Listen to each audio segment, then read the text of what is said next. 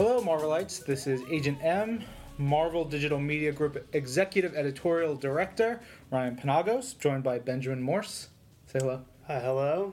This is This Week in Marvel, episode number 13. I've been out of the loop for a couple weeks, vacation and whatnot, uh, so it's good to be back. Thank you, Ben, for taking over and, and just rocking the house with the, the podcast last couple weeks. Thanks, man. It was uh, it was quite an experience doing it solo last week. Uh, you don't realize how daunting a podcast of an hour or more is by yourself until you kind of start the recorder and realize you can't stop until you're done. So, uh, number one, very good to have you back, and number two, much respect to all those people out there who host their own podcasts. I uh, I have gained a newfound respect. Yeah. looking for another Respect word is a good word. Respect. Yeah. Newfound respect for you all. Sure, sure. Um, we're also joined on the side by our new intern, Nancy. She's uh, sitting over there with her pink pen and notebook taking notes for us, and she may chime in. We'll see. Uh, she has a lot to live up to. The legacy of Jaunty, our former intern, looms over her head, so it's rough. We'll uh, we'll give you when we give you our Twitter information at the end. We'll give you Nancy's Twitter information as well, so you can evaluate her. Yep, Um, she looked very nervous. It's good. Just have to take our word for it, Yep. since you can't actually see her. So, if you're just joining us for the first time, This Week in Marvel is the podcast of everything Marvel from news, information, new releases, and all that fun stuff, as well as questions from you, the fans. So, we take questions from Twitter, and we'll get to those at the end of the podcast. But let's start with comics on sale for January 25th, 2012. And what a start we have with the conclusion to the Alpha Flight limited series, Alpha Flight number eight, written by Fred Van Lente and Greg Pak, drawn by Dale Eaglesham. And uh, I like that the cover by Carlo Pagulayan kind of gives you pretty much an insight as to exactly what the book is about. And it's Vindicator blowing Guardian's face off, quite literally. Uh, his face is off on the cover. Whether that happens in the book or not is uh, for you to discover. But after seven issues of dealing with fear itself, dealing with betrayal inside the team, and a lot of intrigue, this is the very satisfying conclusion to the storyline of Alpha Flight being branded outlaws by the country of Canada, being manipulated by the Master. They go up against Alpha Strike, which is kind of the evil or misguided Alpha Flight team here. Guardian does fight Vindicator.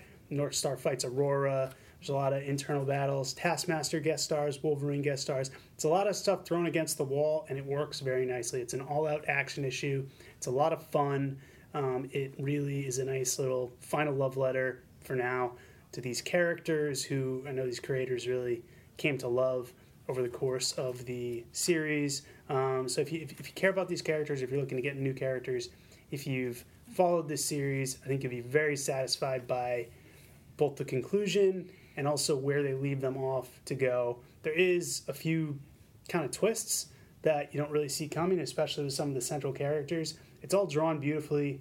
Dale Eaglesham is one of my favorite pure superhero artists, and there's a nice bit at the end of the book where the creators and the editors write a little bit about what the Alpha Flight experience has been like to them. So certainly a book with a lot of love put into it, and I think it showed all the way through and right here into the final issue, which kicks us off very well. Yeah, and uh, for my fellow Puckies, uh, it's what we fans of Puck call ourselves. We're, we're Legion. Uh, fan, uh, the fellow Puckies out there, you get a good moment in the book. I didn't I didn't know that existed. So I've learned I may not new. have just made it up, Yeah. but I also may have just made it up. Yeah, Either way, Puckies rule. I think it's trending on Twitter. Yeah, we're gonna make it happen. Mm-hmm. Also this week, Astonishing X Men number forty six, part three of Exalted by Greg Pak and Mike McKone. Great alternate universe story. We've talked about it before, but it has fantastic visual of Cyclops with Magneto's helmet on, which for me was was super cool. But great book. It's the little things, you know? Yeah. It's the little things you come to appreciate. Uh, Avengers Solo, number four, penultimate issue of this limited series with the lead story. I'm going to chime in one second. Mhm. We don't use the word penultimate enough these days. When we were kids, it was every issue was penultimate something. We got to bring it back. You know who I blame for that? Who? James Viscardi, Hmm. junior junior marketing administrator here at Marvel, who's responsible for a lot of the solicitation copy. Um, and he doesn't use penultimate enough in his solicits, and I think it spreads to the youth.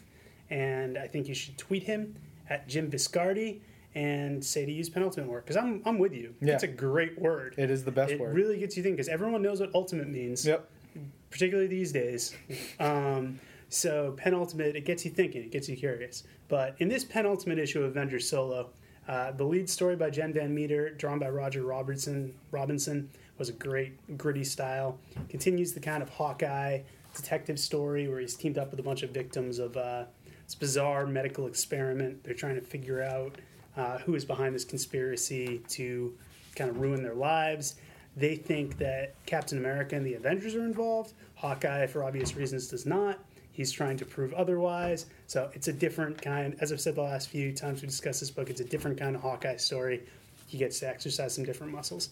In the backup story by our friend Jim McCann and drawn by Clayton Henry, it is the kids from Avengers Academy, specifically Striker and Finesse, going up against Alkhema, the uh, Bride of Ultron, one of Jim's favorite obscure Avengers West Coast characters. Although, really, every obscure Avengers West Coast character is Jim's favorite. But it's a really fun story where they fight Al- uh, Alkhema and also some robot duplicates of the original West Coast Avengers. So, fun story there. A lot of fun. Also this week, Captain America and Bucky number 626 by James Asmus, Ed Brubaker, and Francesco Francavilla. Uh, another great issue. Lots of robots, androids, twists, turns, and super terrific art by Francavilla, who is just one of my favorites that we've uh, we've had come through in the last year or so. A book that really kind of took me by surprise this week um, was Daken Dark Wolverine number 20. I've been a big fan of what Rob Williams, the writer, has been doing on this book since he took over. But this issue, which I believe is also the penultimate issue of this series, Mm-hmm, although it may be the pen penultimate issue, not entirely sure. There I think two issues left. at the end it says the end yeah, coming next issue or something like that. Look at this little next. It does, but that cover, I know there's another cover after that. So Hmm. it's near the end of Daken Dark Wolverine. We're getting there. But man, this issue is completely. It's it's kind of an epilogue to the whole uh, Pride Runaways story, but it's Daken and FBI agent Donna Kiel, I believe it's pronounced. Mm-hmm. Rob Williams is British, so uh, whatever pronunciation he uses, I'm sure is wrong. It's either Keel or Kyle. But this is the FBI agent who's been tracking Daken over the course of Rob's run on the book. And one of the things he's toyed with is the idea of what exactly Daken is psychologically. Is he a psychopath? Is he a sociopath? And he has examined this through the mirror of Donna Kiel, who, you know, Daken is kind of a villain. Donna Kiel is ostensibly a good guy. She's an FBI agent. She's trying to track down uh, bad guys, people who kill people. But as has been noted, and as Daken has pointed out, she lacks empathy, which is kind of the primary thing you look for when you're diagnosing a sociopath. And Daken has said, you know, you're just like me. You go out there and you try to bring in bad guys, but at the end of the day, you don't care about people. There's been a weird relationship between them when they started out as enemies, then they became allies. Been a question of is there some romantic connection here? In this issue, which is also guest illustrated by Alessandro Vitti, who did Secret Warriors, is going to be working on Captain America and Hawkeye coming up. It's the not physical but emotional confrontation between Daken and Donna, where he tries to get her to see her as he sees her. At the same time, she forces him to confront things about himself.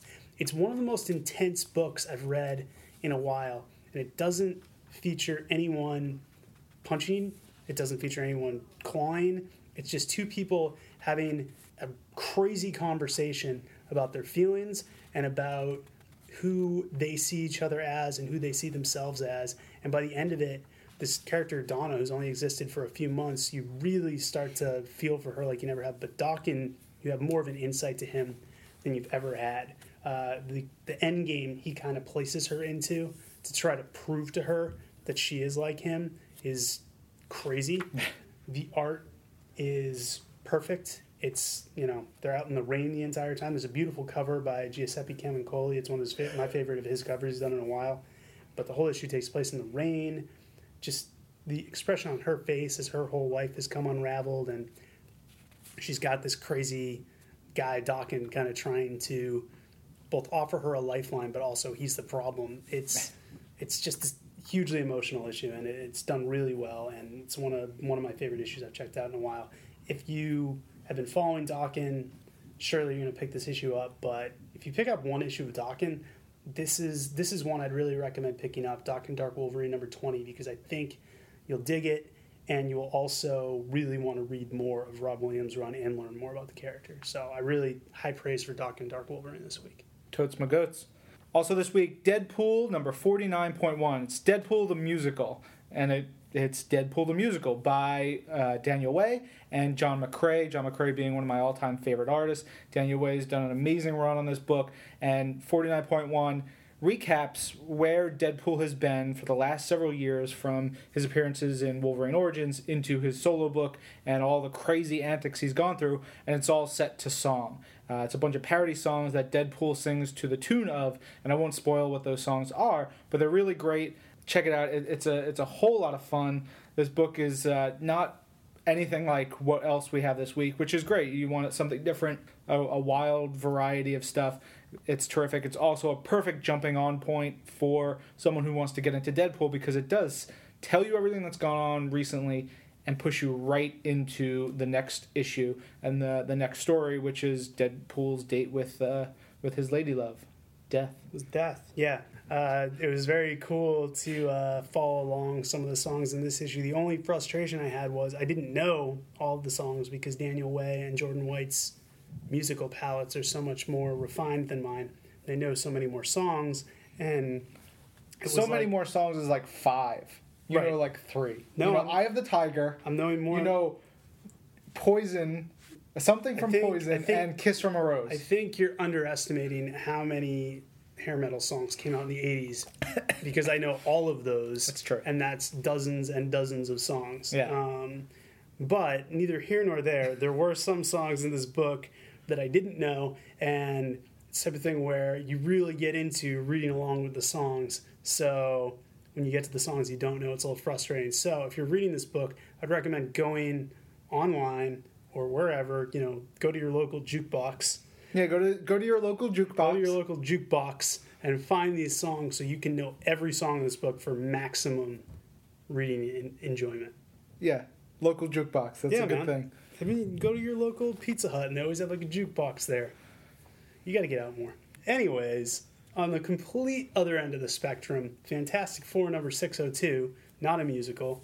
Uh, very big, very epic story, continuing the Forever storyline. Um, it's written by Jonathan Hickman, drawn by Barry Kitson. When we last left Fantastic Four, basically the Kree are trying to invade Earth. It Doesn't get much bigger than that. Uh, the Fantastic Four were going off into space to try to stop them, which continues in this issue. And the rest of the heroes, including the Avengers, are left on Earth to kind of shield the Earth from the debris from the space battle. She Hulk, you know, part of the Fantastic Four mythos, gets a nice moment here, but it's really more focused on the FF in space, specifically Mr. Fantastic and Invisible Woman. And it comes back to what's great about the FF. Uh, number one, all the different characters are involved, whether it's the Inhumans, whether it's Supreme Intelligence, whether it's Galactus, who has an awesome appearance in this issue, like one of my favorite Galactus appearances in a while, and also Barry Kitson draws a great Galactus. But it's about not only fighting their way out of situations, but thinking their way out of situations, which is what Mr. Fantastic and the Invisible Woman have to do here. They are up against impossible odds with the entire Kree Armada coming down on them, Supreme Intelligence leading the charge. Things start to dovetail with what's going on in FF, which I know you're going to talk about in a minute. They start to kind of coincide here, and the final page leads to the appearance of some figures who are important in FF right now, which I think is a nice segue for you to talk about FF. Yeah, if you're reading Fantastic Four, you should be reading FF as well, and vice versa. But you can read them on their own and still get great enjoyment. But the events of FF number 14 by Jonathan Hickman and Juan Bobillo exactly coincide with what is going on with Fantastic Four number 602, and I think it, they work really well. I kind of wish they were just one big book. You could flip back and forth and get. I, I was reading one and I flipped back to the other, and it was it was intense. But in this issue, which I love Juan Bobillo drawing kids, I want to see him drawing, you know, this team for a long time because they look like kids. Then they have great expressions, and Hickman nails each of their personalities, so they all seem different. It's really terrific. But you've got all the kids doing, you know, all these crazy things. You've got amazing Doctor Doom moments. You get a lot of great Doctor Doom moments in comics because he's such a great villain. He has a couple pages of really terrific stuff in this issue. You also have the crazy, evil, mad, wild Celestials involved in this. I don't know if they're evil. They're beyond good and evil. I guess, you, the, but they call them the Mad Celestials Oh, in, in one of the issues. Well, they're mad. They're mad. That doesn't mean they're evil. I suppose I You- shouldn't. You, you get angry a lot. I do. Yeah. Yeah, but I'm kind of evil sometimes. Uh, Hmm. I think. I think. there's a- TBD. I think there's a hero inside you. And you also have the Ultimate Nullifier, which Mm. very rarely gets used in comics. And my other big memory of the Ultimate Nullifier actually getting used, Infinity War. I know. Quasar Yep. Quasar. Poor old Quasar. I remember thinking that I was like, it's such a huge, and they kind of get into it here in Yeah. FF. They kind of explain the ultimate nullifier, like what you need Yeah. to use the ultimate nullifier, like the kind of focus you need, and how you can use it and not like destroy yourself in the entire universe. And I do remember back then when Quasar used it in Infinity War, and you just knew. I mean, no offense to Quasar, but he's just Yeah. a, he's just a dude. Yeah. he's not like Doctor Doom or Mister Fantastic. So Especially back in the 90s, he was he's elevated Yeah. a lot more Right. in He's- recent years. He's been through some stuff recently. I think it would be a different story if he's the ultimate nullifier now. But Yeah. '90s Quasar using the ultimate nullifier, you were just like, "Oh, this is this is a bad, Yeah. it's a bad move." You know, credit for guts, but brains weren't really there. And when we often we talk about old stories that we love and, and we reference, I, I know Infinity War is available on the app Yeah. and Marvel Digital Comics That's why I didn't. Yeah, I didn't say what happens when Quasar Yeah. uses the ultimate nullifier. I just You- said it seems like bad news, but you should go read it. Yeah, you should go read those books. Fun stuff. All right. Yeah, definitely pick up FF number 14. Also this week, Marvel Adventure Spider-Man number 22. Uh, another great issue of this all-ages book. Uh, two stories by Paul Tobin. We've got art by Rob DeSalva, Derec Donovan, and our boy Todd Nauck. Todd Nauck does a great job in this book, man. Yep. I, I talk about this book every time we hit we it comes up. It's terrific. It's really great, done in one stories. In this issue, you've got Mandarin, you've got Kangaroo, you've got Constrictor, you've got Black Cat, you've got uh, uh, Frogman, you've got all kinds of fun stuff. They're just really terrific, fun issues. Yeah, You get two stories too, which is kind Yeah. of nice. You get two bite-sized stories that you can enjoy really quickly. and they're very di- they're they're similar, but they're very different. They're just if you like Spidey, Mm-hmm. great book to read. yeah. No continuity really need to bog you down. You don't have to worry about anything. Just comics. Yeah. Good S- comics. Stay tuned later in this podcast. We'll have some more news on what's coming up for our all ages titles, Dun dun including, dun. including Spider Man. Yep. Uh, back in the Marvel Universe, Mighty Thor, uh, the Mighty Tanarus story arc continues to go on. Kind of the cool thing about this, you know, Mighty Thor is a book, and Mighty Tanarus in general, as uh, we have Matt Fraction writing it, and you know, Pepe Larraz is on art here. You know, I actually thought this was Pasqual Ferry until I read that right now. I didn't realize this is Pepe Larraz. That's pretty cool. You, if you look at it, you see hi- there's subtle differences in, in, a- Yeah, in a lot of the stuff, but it's a lot of it's with the coloring and the, and the way the, the book is packaged Yeah. that gives it a very unified feel. And Pepe has been doing some work on the book in Right. recent issues, so it it, it feels very Yeah. uh, organic. That's really neat, though. You're right, though. There's a lot in the colors by Frank D'Armata, and just the fact that Pepe Larraz really, really goes out of his way to not break up the visual flow of the Yeah. book. That's a, a credit that they. I mean, they, they fooled me. I thought it was Pasqual Ferry working on this, and now that I know it's Pepe Larraz, I'm not disappointed because the art's still great. But it's the third part of Mighty Tanarus, and like I was saying, the really cool thing about this book is, you know, Thor's been kind of off the map. He is fighting his way back from a kind of afterlife and fighting the Demogorge.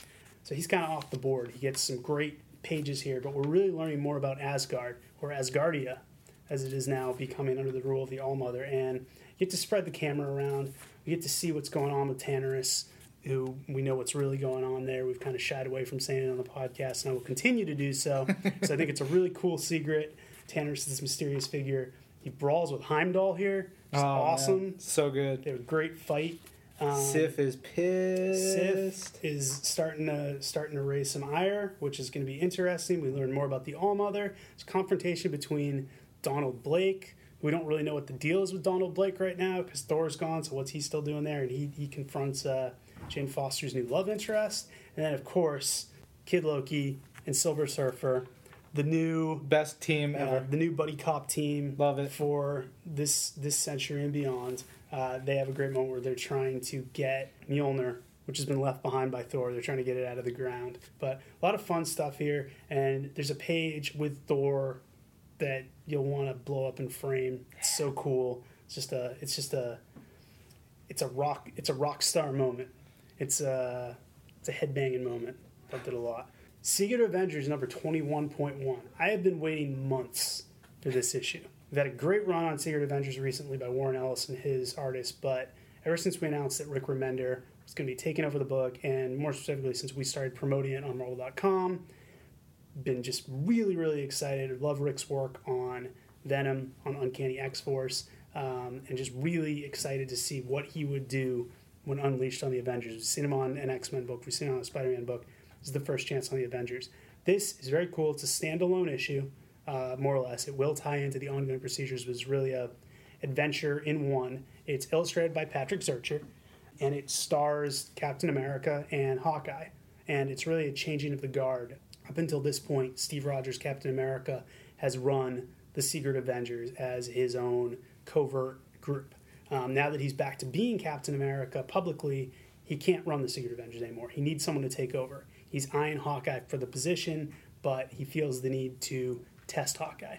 So this whole um, this whole this whole issue is kind of their their test run mission. They go to a country that is run by criminals, and they need to save a diplomat. And there's great action. There's great kind of undercover stuff. Cap lets Hawkeye know, you know, this is a test for you. They end up going up against the new Masters of Evil, who we showed a while back, which is Whiplash, uh, Princess Python, and Vengeance, a new version of Vengeance, who is cool as all get out. Um, they end up fighting them. They have to use their smarts. Again, as I noted earlier, Hawkeye has to really prove himself, but that's the gravy on the issue. The real meat to it is the Hawkeye Captain America relationship, um, which has been one of the most enjoyable relationships in comics for years, decades, going way back. But Rick Remender nails it as far as Cap being this father figure, um, whether he wants to be or not, who's very demanding of Hawkeye, who's always putting him through his paces, and Hawkeye being this kind of rebellious kid who thinks he has all the answers, and he may well have more answers than Cap thinks, but you know, always going to have his way to kind of needle Cap, stuff like that. What I really liked about this issue is, you know, it kind of follows the traditional Cap's teaching Hawkeye a lesson, Hawkeye needs to learn a lesson type yeah. of dynamic, but it flips it and really shows how Hawkeye of today is not the Hawkeye who joined the Avengers way back in the day. No siree. There are elements of that. He still has the attitude, he still has the chip on his shoulder, but he is a capable hero, a capable Avenger, a capable leader, and he knows what he's doing. Uh, him and Cap they have a great conversation that reveals a lot about both characters and what they think of one another, their strengths, their weaknesses. But the actions of Hawkeye in this issue, the way he handles himself, both when he's in a good mood, both when he's under the gun, when Cap's pissing him off, it really sold me, as if I needed to be sold more, that Rick Remender understands Hawkeye, is going to write a great Hawkeye. I am super excited for next month with Secret Avengers 22, where Gabriel Hardman comes in as a regular artist, and Hawkeye is going to get his whole team together. Uh, I'm excited to see more of Hawkeye doing espionage, which he admits here he hates, but he is surprisingly good at, and just all the pieces Rick Remender's laying down. As I said, big expectations going into this issue. They were met. I'm really excited. Now I'm even more ramped up for uh, Rick's ongoing run on Secret Avengers. I just want to also say that I love the fact that the new Masters of Evil straight up say we are the masters of evil. There's a lot of you know like today in comics there's some you may be jaded or why would they call themselves evil? No, straight up they're evil. Mm-hmm. They and they own that. They're the they, best. They are the best of the best, and they are going to tear some stuff up. Right. It was really hard for me to not curse a lot right there because I'm so excited for that team. And it's cool because these are not. It's it's Vengeance, Whiplash, and Princess Python when you think, hey, who are the masters of evil? Who are the best at being evil? Those are not the three names that come to mind. Yeah. But in this issue, they step up to the plate and they earn that name. Yep. It's going to be really exciting to see what they do moving forward. Great start to what should be a great run. Ultimate Comics The Ultimates number six is out this week, written by Jonathan Hickman, with art by Brandon Peterson and Esad Ribic. Really great issue without a ton of like the big crazy action that happened in the last couple issues. It's a lot of political movement. It's a lot of personal stuff. You've got Tony dealing with some the fallout of of all the craziness that's been going on and and finding some skeletons in his closet that we weren't really aware of. You've got Falcon in uh, Reed Richards' city. Some really creepy, really terrific Reed Richards stuff. Great moments with Cap and Nick Fury, and you've got the setup for for what's to come, and you can tell that it's it's going to be bad. It's rough for the Ultimate Universe right now, and it may get worse for the characters there. But it's a gorgeous book and uh, one hell of a ride. Yeah, and I really like the stuff they're doing with uh, Captain Britain, the, Oh, new, yeah. the new Captain Britain, because we find out what happened to the original Ultimate Captain Britain, Brian Braddock, who we know is Captain Britain. We kind of, you know, we've been told in the last few issues that he's out of action. We don't get to see the full extent.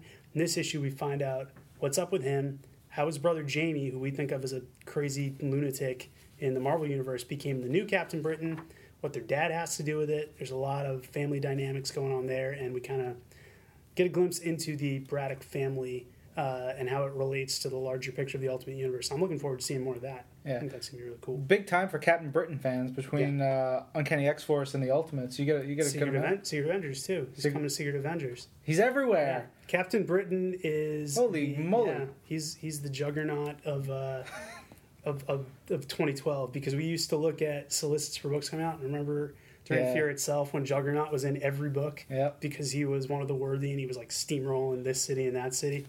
Captain Britain, Juggernaut 2012. Let's see who gets that. I'll vote for him. Finally, we have X Men Legacy number 261, following up on the recent Point One issue. This is the first kind of regular issue by Christos Gage and David Baldeon, and it features the return of one of my favorite 90s villains, uh, Exodus, Oh yeah, who was a big deal back when we were younger. beautiful thigh high boots. Oh, Love yeah. them. Fan- Style. Fantastic costume. The thing I always liked about Exodus was he just kind of showed up, and his powers were whatever they needed to be to beat the crap out of the X He's like a billion years old. Yeah. He's pompous. He is. He's like Apocalypse, but not. I remember vaguely, like I don't remember the full story, but I remember there was some tie between him and the Black Knight, where he like knew the Black Black Knight like traveled back in time and met Exodus before he was Exodus. As you do. Yeah, as you do, and you know they had adventures together and whatnot. But Exodus of today is more, you know, he's he's a he's a follower of Magneto's old school philosophy of making sure the mutant race survives. And in this issue, he comes to the Jean Grey school, um, and of course, the X Men's first response before listening to anything he has to say is just.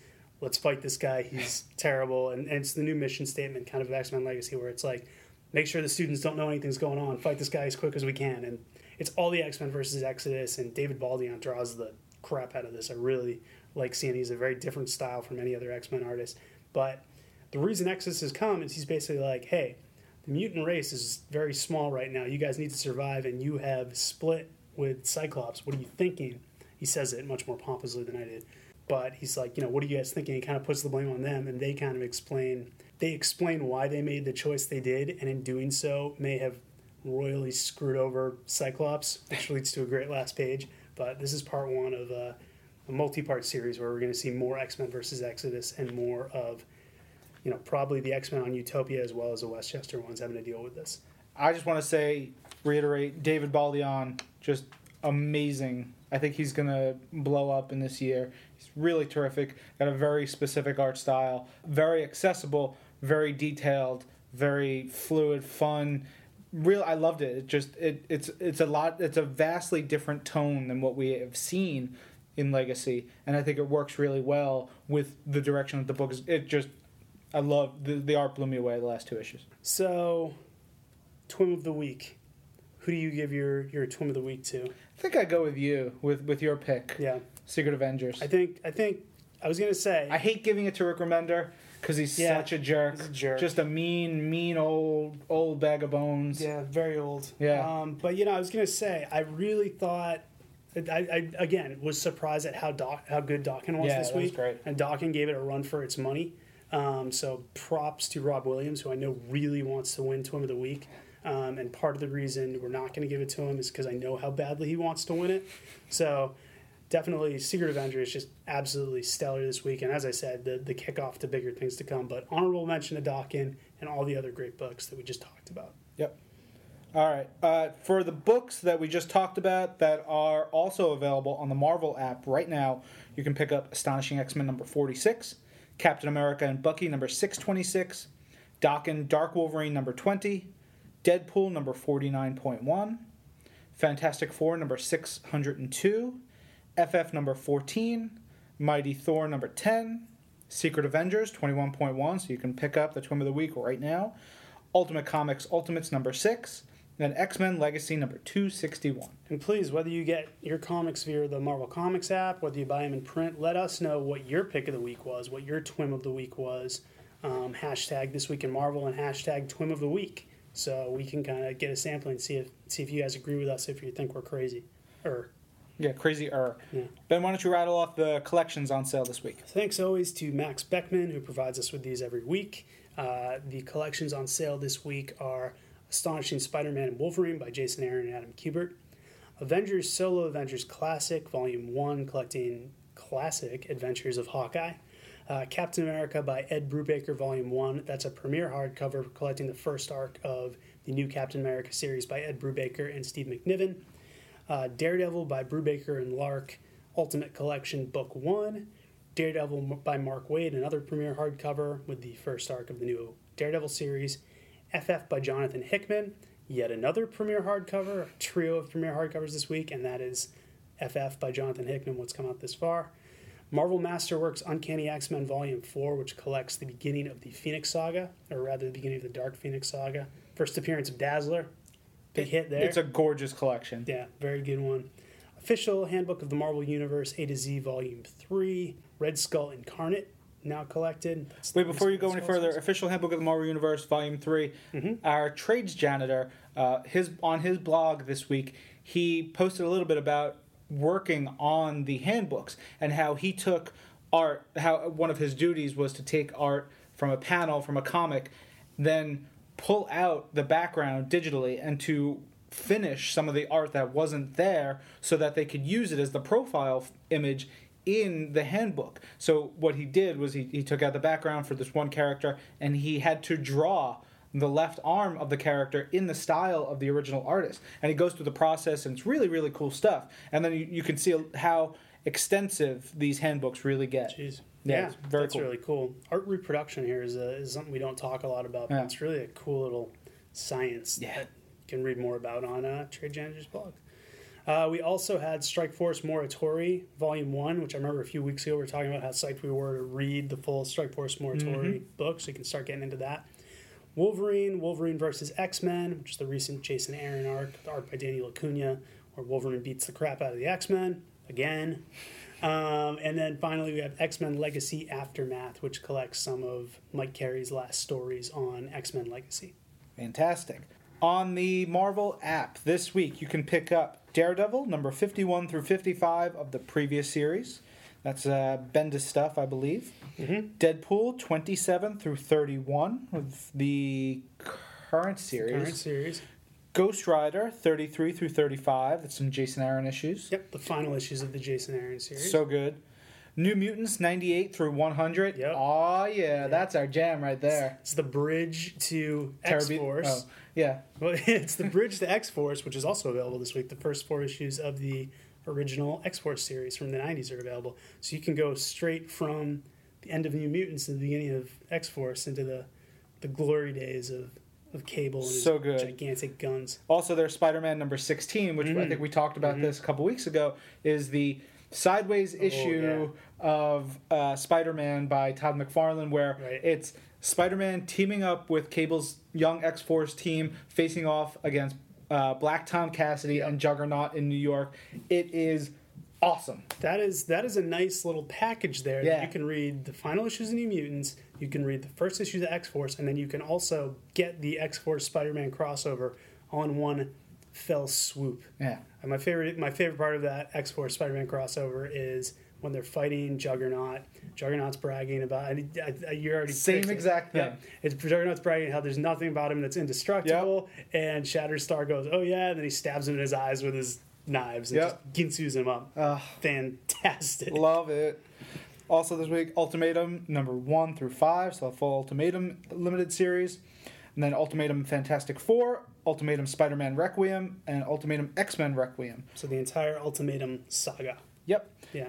Also, Uncanny X-Men 515 through 522, Uh, those are all the single issues available on the Marvel Lab. What about collections? We have got Hulk Volume 4, Hulk versus X Force, which was the Red Hulk facing off against Wolverine's X Force. Uh, the Marvels Project by Ed Brubaker and Steve Epting.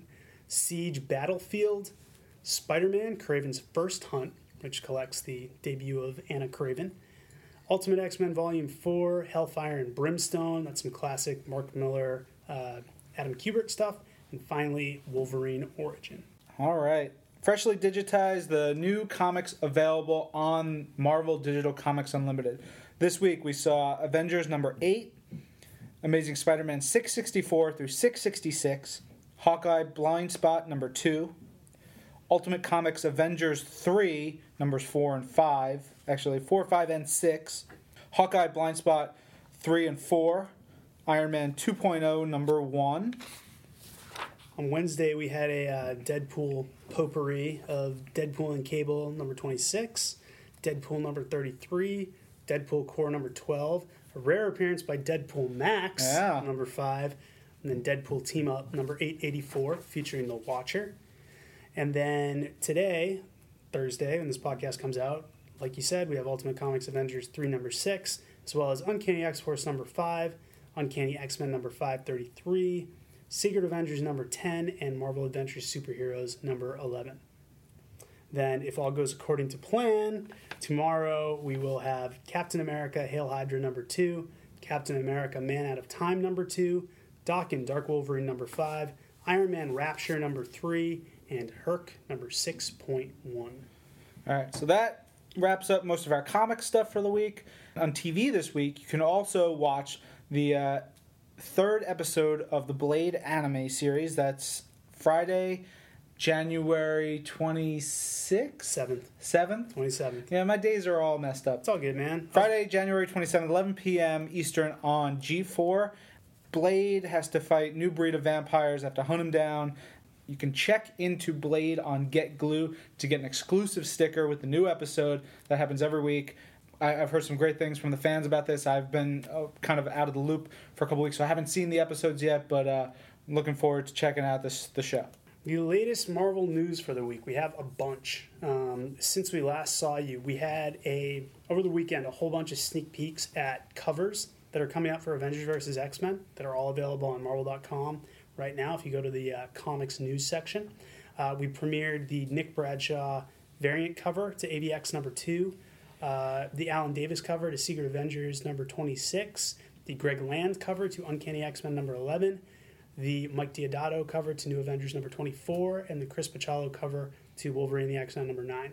We also had sneak peeks at Defenders number 4 and all the Avengers Art Appreciation variant covers, which our interns Nancy, who is here in the room, as well as our other intern Carrie, uh, spent great care in getting up, and we do appreciate. Those art appreciation covers are terrific. They're really cool. you Love should check them, check them all out. We completed the Father Files last week, which, speaking of Secret Avengers, is taking a look at the de- Descendants, who are going to appear in Secret Avengers. They're a race of some of the various robots in the Marvel Universe, the next evolution of a bunch of the robots. And we looked at them all last week with the help of Rick Remender, some preview art from Gabriel Hardman. We talked about there's a new breed of Deathlok, how Lady Deathstrike and the Re- Reavers fit into it, Sentinauts, which are next generation Sentinels, uh, Doomborgs, which are Doombots, Machine People, which are an extension of Machine Man, and this is all just scratching the surface. There's there's more to come, but you can get a quick look at that. Remender's brain is an interesting place. Very interesting place, and he talks all about like the singularity and all his sci-fi influences, and just loses me. We talked to Christos Gage about his two teaching books, as it were, Avengers Academy and X Men Legacy, both of which feature young heroes training to be better. We debuted the new Asgardia, designed by Bas- Pasqual Ferry, which is going to first appear in Mighty Thor number 11, but you can get your first look on Marvel.com, and Matt Fraction talks about what's coming up with that. We released our April solicits, uh, which features all the AVX stuff we just talked about and much, much more. That is up recently.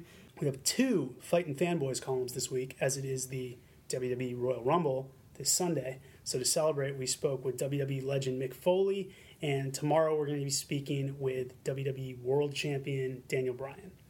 And we also talked about GLAAD, who has honored us uh, once again by nominating X Factor and Avengers: The Children's Crusade for awards uh, celebrating their commitment to diversity. And we talked to Peter David and Allan Heinberg about that. Spoke to James Asmus about the conclusion of Generation Hope, how it leads into AVX. Uh, we have a new psych ward up with Ultimate Falcon.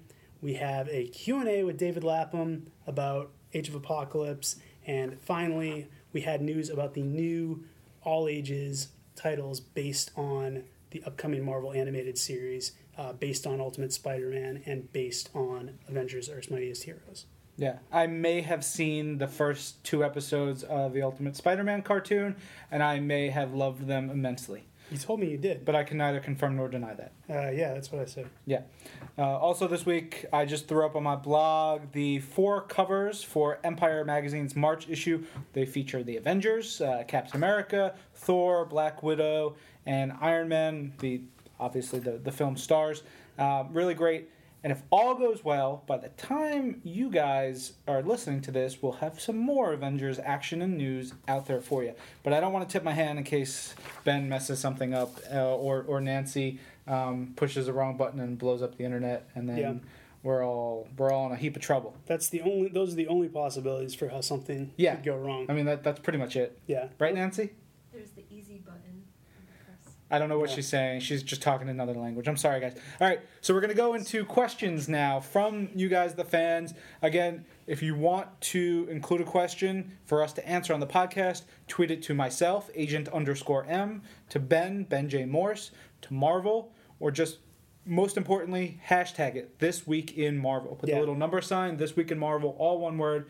And that way, we'll be able to see it. We track these, and we'll, we'll answer them. So we got a bunch to go we through. do have we have Nancy and Carrie collecting these Yep. as they go, and they usually look for this week in Marvel hashtag. So Yeah. that's the first thing you should make sure to include. Yeah, I always check my, my mentions, but make sure you hashtag. Mm-hmm. All right, first one from Nick Borelli says, "Will we be seeing any mutants we haven't seen in a while during AVX?" There's a possibility. You got to remember, there's a lot. There are a lot of mutants on Utopia, and not all of them get spotlight time. Not all of them show up.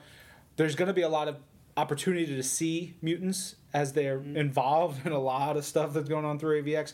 A Well, lot of the mutants Yeah. show up in little places. Another thing you have to remember is AVX is going to feature all the X Men. So that means everyone from Wolverine in the X Men, everyone from Uncanny X Men, X Men Legacy, uh, Generation Hope. Um, there are, I can tell you, there's some of the young X Men appear in it, some of the new X Men Yeah. appear in it. But you know, it's it's it's all the mutants. So it's not even necessarily ones you haven't seen in a while. But it's like Ryan said, guys and girls you may have seen in the background, Yeah. like in a panel or two. Or even if you were reading Yeah. Generation Hope, you would have seen Maggot recently. Sure. Uh, you would have seen. Uh, Maggot? ra- no, I'm sorry, Random. Yeah. You would have seen Random recently. I wish we saw Maggot. No, we have not seen Maggot. Pour You one will- out for for Maggot. You will not see Maggot I know. in AVX, I don't think. I don't know. It could happen. But I will say, I mean, one mutant we've kind of seen recently, but haven't seen in a bigger role. We've already said Scarlet Witch is going to have a huge Oh, role AVX, and Yep. she's obviously a very key and uh, infamous mutant. So you'll see all the big mutants, but it's less uh, mutants you haven't seen in a while, more seeing all the mutants you maybe have seen recently, but all in one place at the same time, which is going to be pretty cool. Question from Cassius three three five says, "Great things are coming for the Runaways, but are we ever going to find out what happened with the girl who looked just like Gert?" I don't even remember that. That was the What they're referring end of the Kathryn Immonen. Okay. run. They saw Chase saw the girl who looked Yeah, just like yeah, her, yeah, and that's why he got in his car accident, which was Right. addressed in a recent issue of Daken very quickly. Can't say for sure if we're going to find out what happened with the Gert doppel, doppelganger. Say that three times fast. But we can say the Runaways are coming to Avengers Academy. Christos Gage is the kind of guy who remembers stuff like that. So I would not be shocked if we do see that. But definitely going to see more of the Runaways coming up soon. Got a brain like a shark. That guy. Yeah, teeth too. Yep. All right. So RCS underscore T, uh, one of our regulars says, "Can you tell me about Marvel Universe versus the Ultimate Marvel Universe?" And it's apologies for the broad the broad question, but basically looking for the differences. Ultimate Universe was started a little over ten years ago. It was sort of reimagine the characters, the themes, the ideas of the Marvel universe for today. So it's a, little bit more real world, realistic. Set in, you get some more pop culture references that are a little bit more relevant. You've got a little bit crazier ideas, and a lot of it is not tied to, you know 10 20 30 40 50 years of continuity so it, it let the creators just kind of go nuts and reinvent the characters their motivations you know who they are what they were what they're doing does that seem fair ben Yeah, I mean the key thing about the Ultimate Universe is it's a different. It's different from the Marvel Universe. There are no ties between the two. Uh, something that happens to just because Peter Parker is dead in the Ultimate Universe doesn't affect Spider Amazing Spider-Man. Yeah. Cool thing about the Ultimate Universe is it is you know something if if, if you're new to comics and you want to jump in, it's not as much continuity to necessarily absorb, but it's also very unpredictable. If you've been reading comics for years and you feel like you know everything, which you don't. But if you feel like you do and you want to see something new, the Ultimate Universe is kind of the place to check out. It's where it's where the familiar takes a twist and uh, anything can happen. Mark Orenberger tweets New to comics and want to start something long running, maybe a new character from the beginning. Any recent or upcoming suggestions? Well, that's actually a nice segue because I would say a great thing to check out would be Ultimate Spider-Man. There were, you know, about 150 odd issues of the previous Yeah. Ultimate Spider-Man series, which is a lot, but not too daunting. Uh, we have a lot of it on Marvel Digital Comics Unlimited on the Marvel Comics app. It's collected in print everywhere, but that's a great place to start. That's a great series. Brian Bendis has written it the entire time. Yeah. And you can read right up to today with uh, Yeah, it, Miles it Morales. flows seamlessly from Ultimate Spider-Man to Ultimate Comic Spider-Man to the current Ultimate Comic Spider-Man series, Mm-hmm. and then all, the current series is ongoing. It will be long running, and it's it's terrific stuff. Right. I would say Amazing Spider-Man. It's not a new character, but it's it's it is long form storytelling done extremely well. Uncanny X Force would be great. Yeah. Uh, that's another book with a great long arc. Wolverine and the X Men just started, as did the new Uncanny X Men Yep. series. A lot of the X Men Regenesis stuff is kind of ground floor. You can take off there. Avengers Academy. Avengers Academy was going to be my next recommendation. That's a, that's a good place. Yeah, and there's a lot of new, fresh characters mixed in with some of the old class. It, it, that's a great book for a new reader. The Re- Avengers books started over last year. Uh, great starting points for longer runs. Right. A lot of great. uh, Daredevil as well. Yeah. I think Daredevil's a Oh, good yeah, one to jump onto. And the Punisher. Yeah, Punisher, Moon Knight, um, all good stuff. Dirty Lash says, I love Marvel and I love t shirts. So, what is your fave bit of Marvel clothing? And where can I get my hands on some more? Yes, we had this question last week, Yeah? and I specifically put it aside so you could answer it this week because Aha. I know you are of the two of us the Marvel clothes horse. I am the clothes horse. Clothes horse. Uh, my my go to for Marvel gear is Mighty Fine t-shirts. Uh, you can find them on Twitter at We Love Fine Tees. I believe it's WeLoveFine.com is their URL. They have really great sensibility for quirky, weird, fun, wild Marvel shirts. I am often surprised of, about some of the things that they actually get produced with our approval because they're very off the beaten path, and I think it's wonderful. Uh, they did actually get the I'm Not Daredevil t shirt, which appeared in a recent issue of Daredevil. Paolo Rivera, the artist, and I were talking about it. We're like, let's get it, let's see if we can get it made for a t shirt. Suggested it to Mighty Fine. They got it approved. You can buy it. It's it's amazing. Uh, so Mighty Fine is my go-to for, for Marvel gear. There's also um, Tokidoki makes some cool stuff. Stussy had terrific T-shirts last year, but those were very limited edition. I don't know if we're going to be doing more with them, but uh, Junk Food Tees has some classic Marvel T-shirts. You know, like classic styles. Yeah, Mad Engine has some good T-shirts, and you can find those. The Marvel Shop on Marvel.com is a great place to look for T-shirts as well. Um, yeah, just you know, tweet us and we'll, we'll get you some links. I knew I knew it was a good move to save that question for you. Thank you. Uh, Lincoln Phoenix wants to know why aren't there more Australian superheroes in Marvel Comics? Uh, it's a good question, Lincoln Phoenix. You know, we are set in New York City primarily, and primarily set in the United States uh, as far as the Marvel universe, but that's not where they're tethered. You know, we we've had books set in Europe before. We've had books set South America, all over the place. The X Men lived in Australia I was for about to say years. Gateway. Yeah. What's up now? Yeah, Gateway. You got Lifeguard, Yep. Slipstream. Yep. A lot of a lot of Australian X Men, but you know there The are Reavers are uh, down in some of them. Some, of them, were Australian. yeah Kangaroo. Yeah. I mean those are villains, but those, Those are, are villains. those are Australian characters. Those are villains. I think I want to say Boomerang might be Australian, just because his name is Boomerang, but he might not be. Mm, I don't that think so. that may be an assumption. I've, I've heard him say like "G'day, mate," but that might just be the writer. um, I say "G'day mate, yeah, I know you do. and I'm not Australian. Well, that we've proven. Yeah, we don't know Um, that. Yeah, but you know, why aren't there more Australian superheroes in Marvel Comics? Uh, we're always creating superheroes from from every country and every state, but it's it's it's an ongoing, ever going Yeah. process. We should have more. There's there's a lot of oh, there was also I remember back when uh, back when Force Works was coming out. Nope. Back in Force Works, they had a story like set in the dream time, like the whole Aborigine stuff, and Sure. there was some characters there. I bet they did. Yeah. So, anyways, uh, certainly Australia is a rich in culture. It'd be a cool place to create some new characters. So, who knows? Maybe coming up. But as for why there aren't more, that's I don't I don't have the answer to that question. that's an that's an insane question. Insane. from Corma Crew nine nine nine. Does Danger from the X Men have descendants that we'll see in Remender's Secret Avengers? That is a very good question. As you said, we've covered a lot of the descendants. You do have the Sentinauts, who are mutant hating robots uh, to the next level. Uh, there's been no mention, and, and you also have the Reavers, who are in there. But as far as uh, descendants derived from some sort of Shi'ar danger room technology, uh, it's not something we've spoken about yet, but it's a very cool idea that would be cool to explore. So, if there aren't plans, hopefully Remender, Rick Remender, is listening to this or saw your tweet and uh, could get on that. Sasmo1 says, I was a huge Chamber fan back in the 90s. Will the character be playing a large role in future events? He will be playing a role in future events in the sense that Chamber is becoming a regular cast member in X Men Legacy. Awesome. Um, Christos Gage is really excited to write him. I know he's been doing research on him. He's been reading all the old Generation X comics. So, and you know, Husk is already in that book, so that could be interesting. They have a long, interesting past.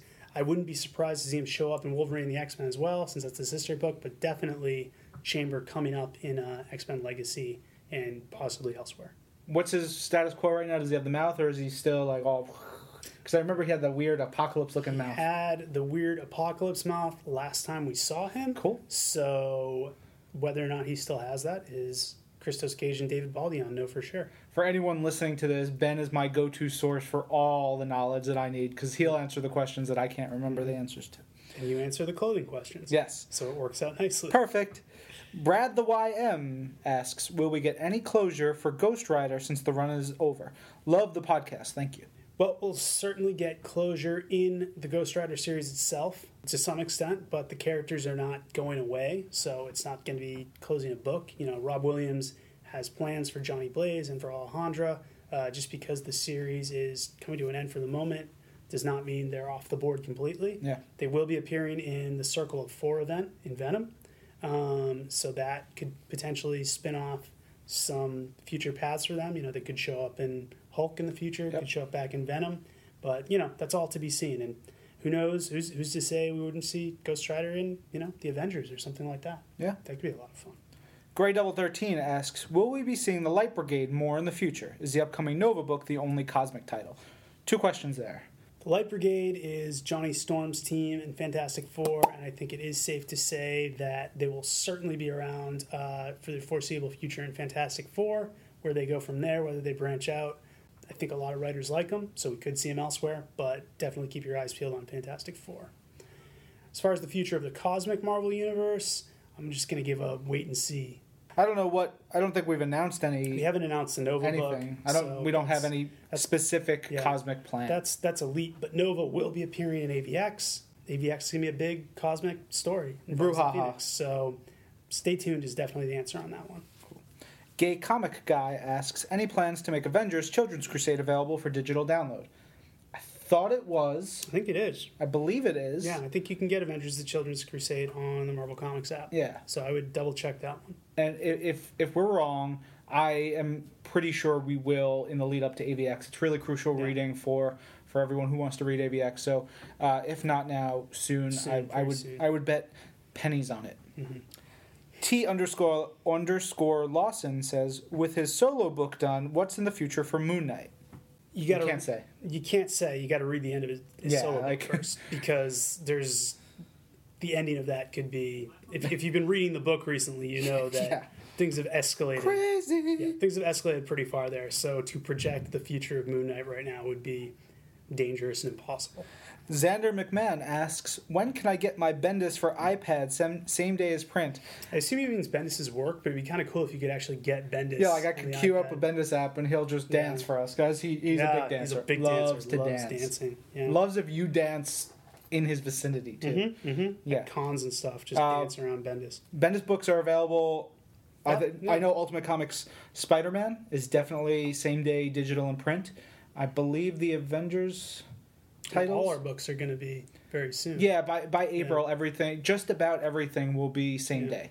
That's, so that's a lot of Bendis in there. yeah, I don't think you can. I don't think Xander, you know the extent of the question you've asked. That's Yes. a that, that's a lot of Bendis for Not a anyone. question.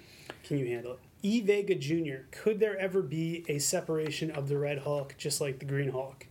Yes. there Maybe. could. There could. There's no plans. we have not learned yet how the Green Hulk was separated. That's coming up soon. So, after we know that, maybe we can answer the question a little better.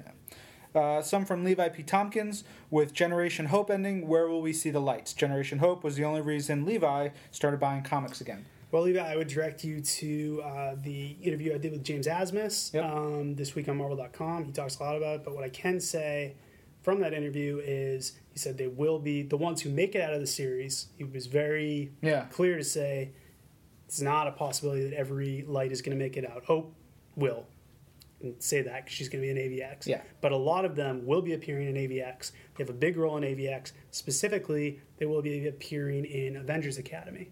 Um, they will be representing kind of the X Men side of the AVX equation in Avengers Academy. So the lights, there are plans for them moving forward. You have Idie in uh, in the Correct. the Wolverine side of books, and she's Yeah. she's she's a terrific character. She's great. She's got a big role. Yeah. Yeah. Levi also asks, "Where is Beta Ray Bill these days?" I'd like to know where Beta Ray Bill is these days. Somebody call him. Yeah. Ring, where, ring, Where's he been? I'm trying to even think. The last time we saw Beta Ray He's Bill, with uh, the uh, the Annihilators. The Annihilators. Yeah, so he's with the Annihilators. So yeah, he's he's handling big cosmic crazies. Yeah. I before before we move on, I know there's the next question. I forgot to add this. Uh, last week, Levi P. Tompkins uh, asked a question that I skipped specifically because I wanted to wait until we had a bigger quorum back because I thought it was an important question.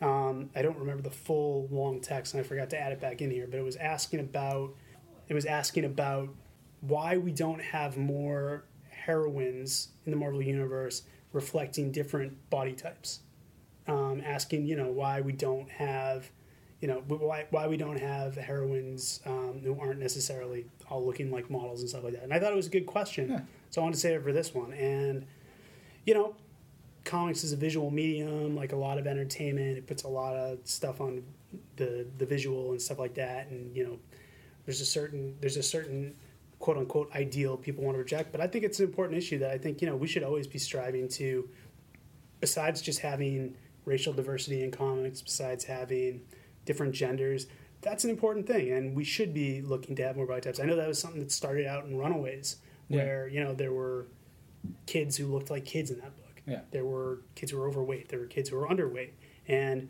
it's something we don't see a lot. We see it sometime in X Men, Yeah. uh, in Avengers, and I don't really have so much an answer. Right. But it was something I would have put out there because I think it, I think it is an important issue, and, I, and it's something I'd like to see more of.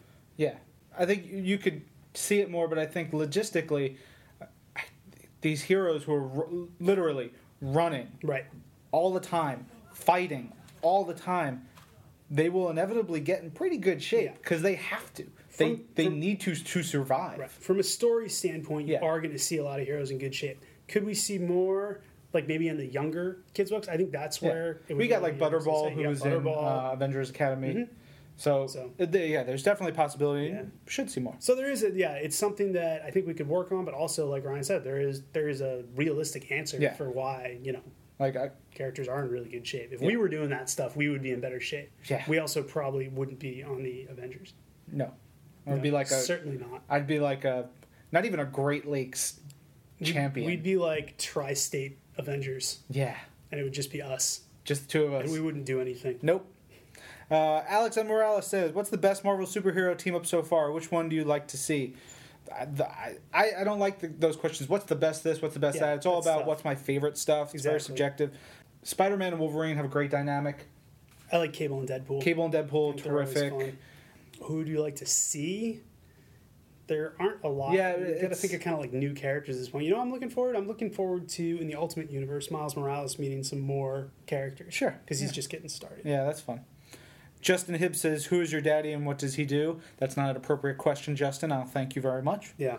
Mr. underscore J Flow says, "Will Spider-Man ever play a major role in a Marvel event?" Doesn't look at Civil War as being uh, a major event that he played a big part of, Interesting. which is weird because he was a big part of that. That was a pretty major Marvel event. Well, mean- AVX. yeah, he's an Avenger. Yeah. He's gonna. He is. He is very heavily involved in AVX. And also, you have Spider-Man events like Spider Island Yes. and Ends of the Earth coming up that Yep. pull in the rest of the Marvel universe, so it works both ways. And if you look at the, the, the events going on in the FF books, he's a part of that that squad, Mm-hmm. so he's involved in that. Uh, Marvelous Cloud One says, "I would like to know if John Proudstar is coming back. What about James? Is he getting more attention?" Uh, John Proudstar, no plans. James is currently appearing in X Men, Yeah. Ejectiveless X Men with Vic- Victor Gischler, and has a very cool role in that. Awesome. Ms. Marvel Girl says, "Not so much a question, but I hope you, you I really hope you guys mention the GLAAD Award nominations. I'm so happy for Young Avengers and X Factor. Done. Done. Done and done. Boom. I didn't even see that question when we talked about it. Right. Take that. Shafro says, "Is there going to be anything Agent Coulson related for the Avengers? Toys, posters, Burger King kids meal tie-ins, etc., etc." Yes. Just yes.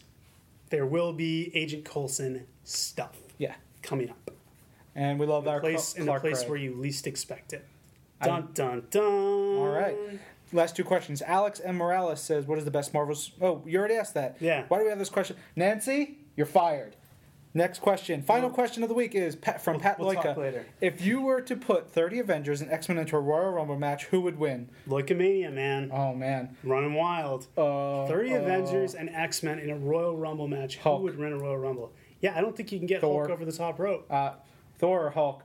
It's it's all about it's all about you know Royal Rumble is all about getting people over the top I could see. Hulk leaping at Thor Yeah. and Thor I actually him think out. I think Thor wins based on smarts, yeah. but I could also see someone waiting until the two of them are tussling on the ropes and then tossing them out at the last second to Yeah. win. Someone like a uh, a Hawkeye. So Hawkeye, so Hawkeye's my pick. I don't buy that Yeah, at all. Hawkeye winning the Royal Rumble this Sunday. Yeah. There you go. A surprise pick. All right. Uh, that wraps up another great episode of This Week in Marvel. Thank you guys for listening. Uh, again, tweet us anything, comments, questions, all, all that good stuff. Uh, Agent underscore M, Ben J. Morse, Marvel. Nancy, what's your Twitter? Bounty rollers with two L's. It's Bounty, Rolos. I'll let you figure that one out. It's two L. It's like the candy. Yeah, just use uh, This Week in Marvel hashtag. Let us know what you think. And uh, check out more information about all this stuff on Marvel.com. Thanks a lot, guys. This is Marvel, your universe.